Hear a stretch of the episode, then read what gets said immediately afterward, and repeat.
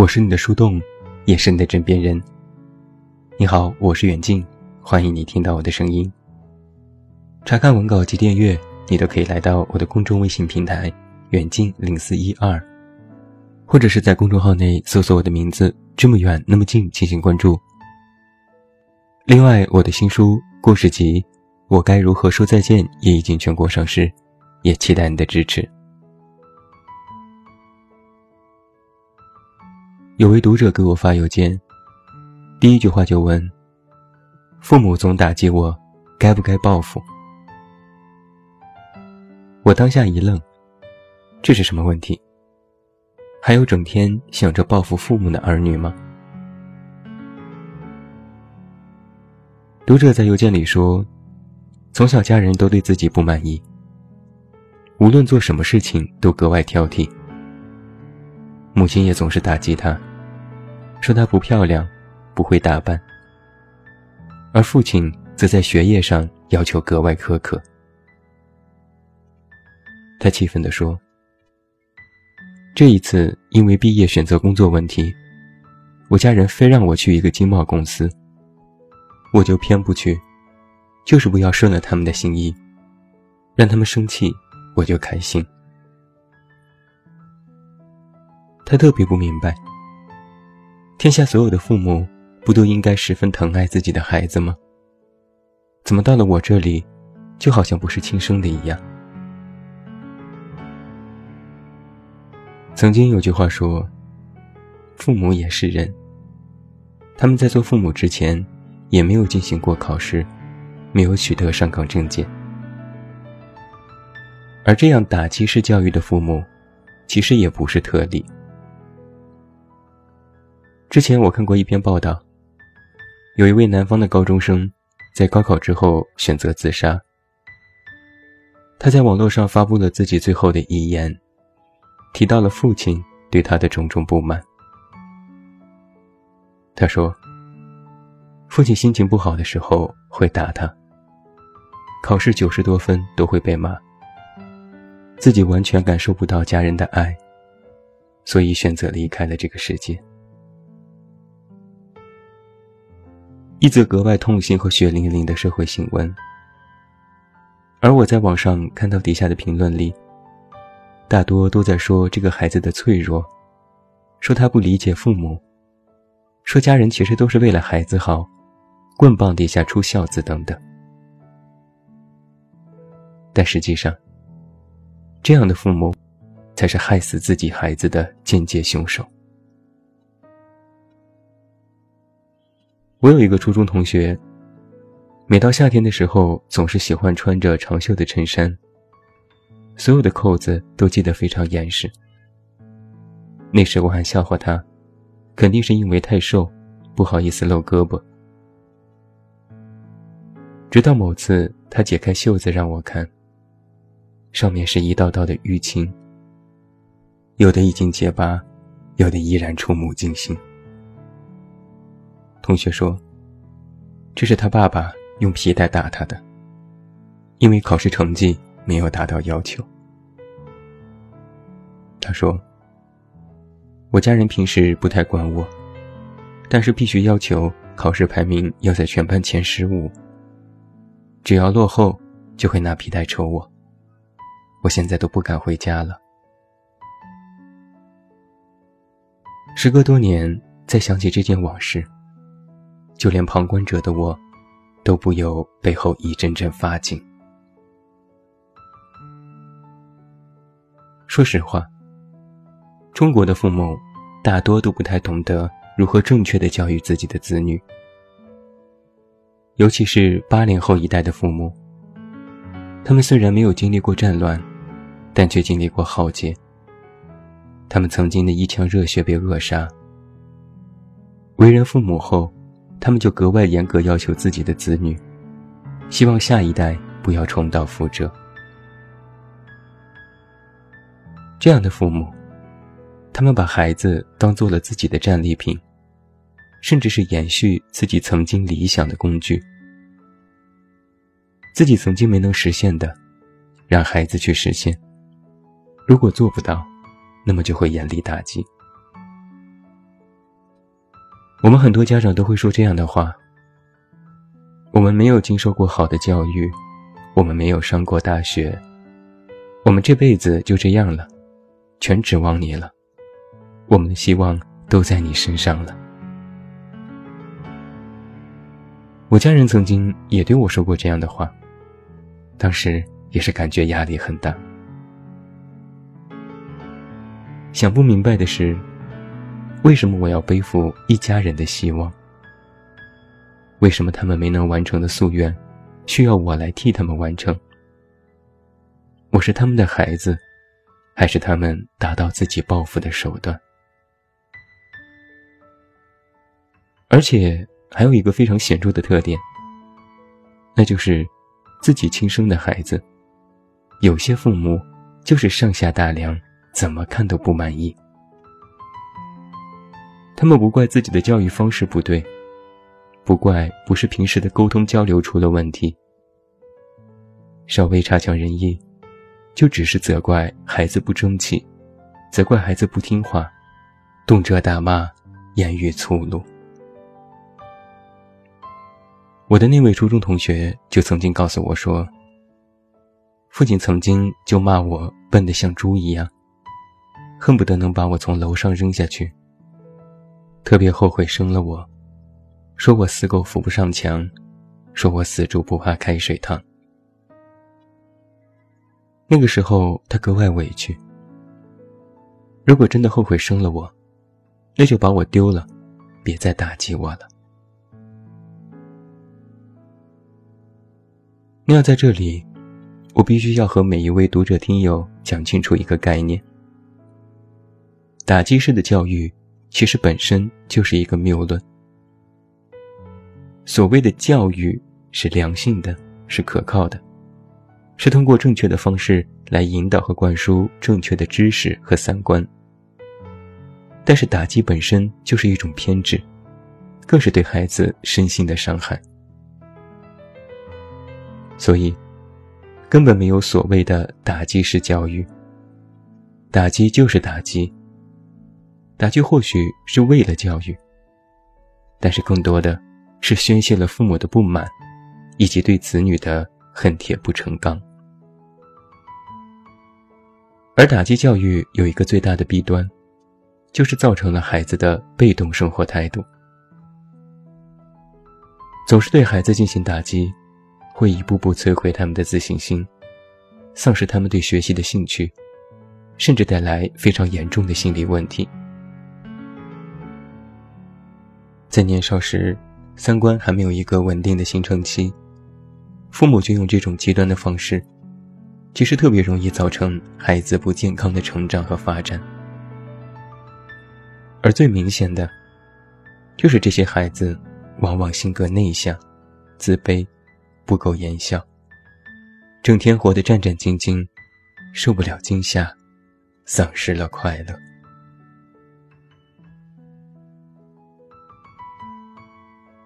我们有的父母，其实一辈子都不会明白自己的这种打击，能够对孩子造成什么样的影响。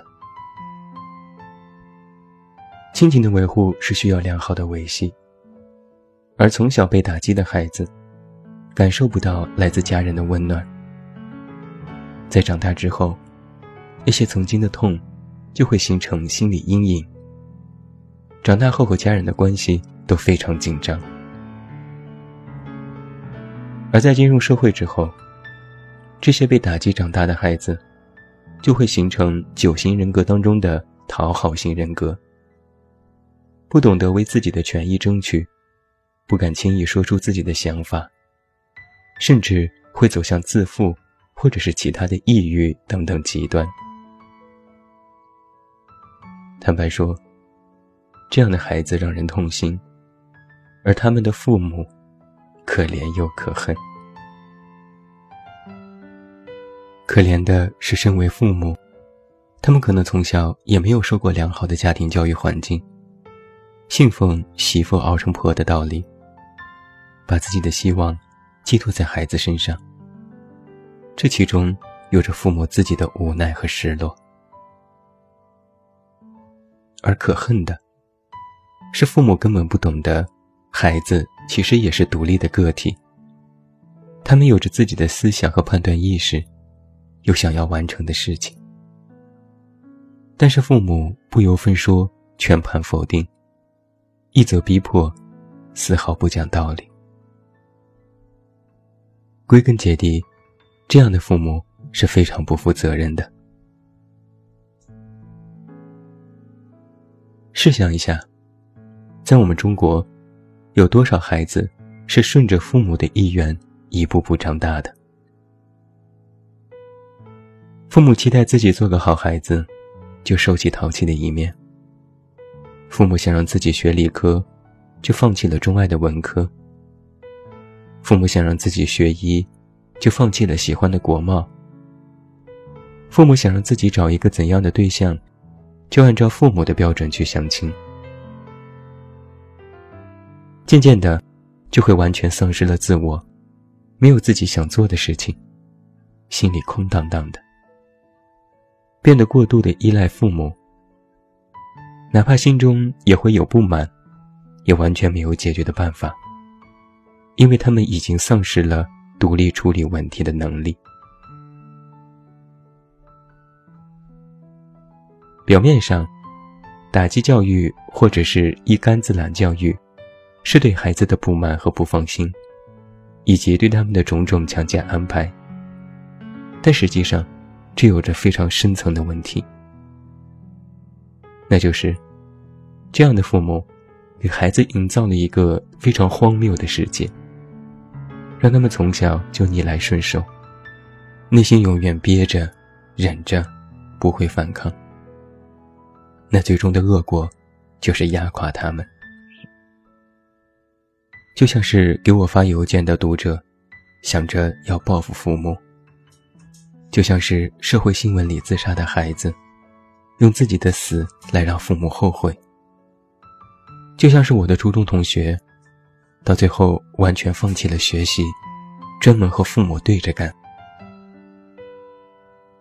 而每每有了这些结果，有些父母却从来不知道反思自己的问题，依然在说孩子不争气、不听话，更加变本加厉。到头来，就是一个解不开的死循环。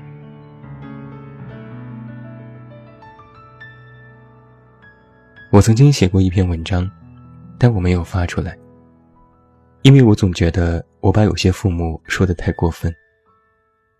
那篇文章的题目叫做《我们和父母之间没有理解，只有谅解》。但是我现在却觉得，能够和父母达成谅解，就已经算是一件难事。更多的时候，父母和孩子之间。很少会出现有效的沟通，更没有什么完全的理解和让步。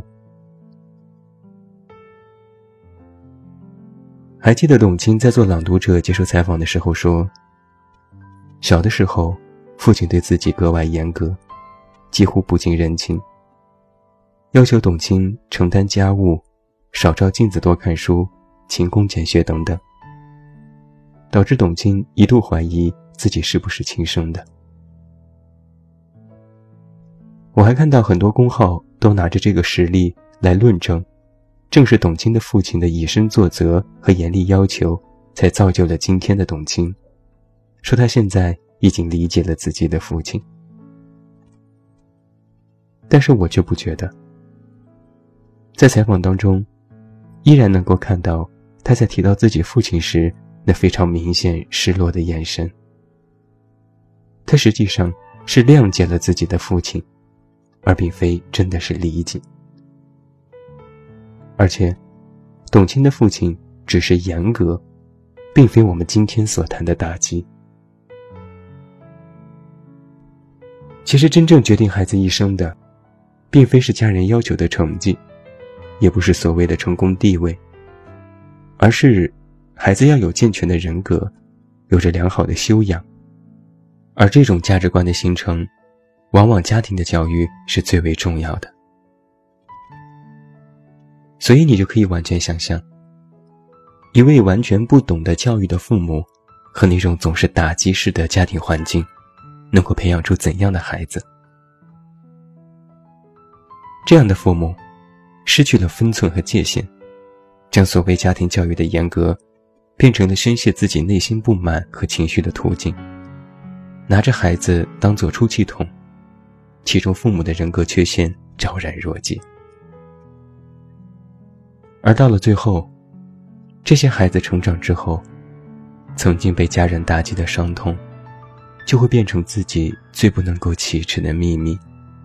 变成了他们内心最为脆弱的地方，甚至成为了自我保护的雷区，任何人不能触碰。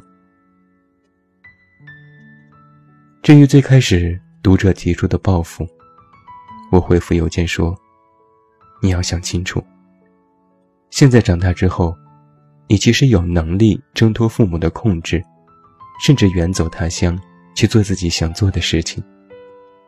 不要为了一时的解恨。”而耽误了自己的前程。我们要为自己着想和负责，这是所有人最应该想的问题。设置好自己的防线，摆清楚自己的位置，不要再让任何人伤害自己，包括你的父母。伤痛已经造成，你可以隐藏，可以面对，但不要揭开。一遍遍的去感受，那只会让你自己也走向偏执和极端，成为下一个你的父母。最后，我坦白的说，作为子女，不要期待通过一己之力去改变自己的父母，尤其是这种非常自大的大人，这实际上非常困难。这种自我甚至是自私的父母。他们会将你想要沟通的心，理解为你翅膀硬了，不听话了，说不定还会有反作用。所以你唯一能做的，就是要让自己变得更加强大。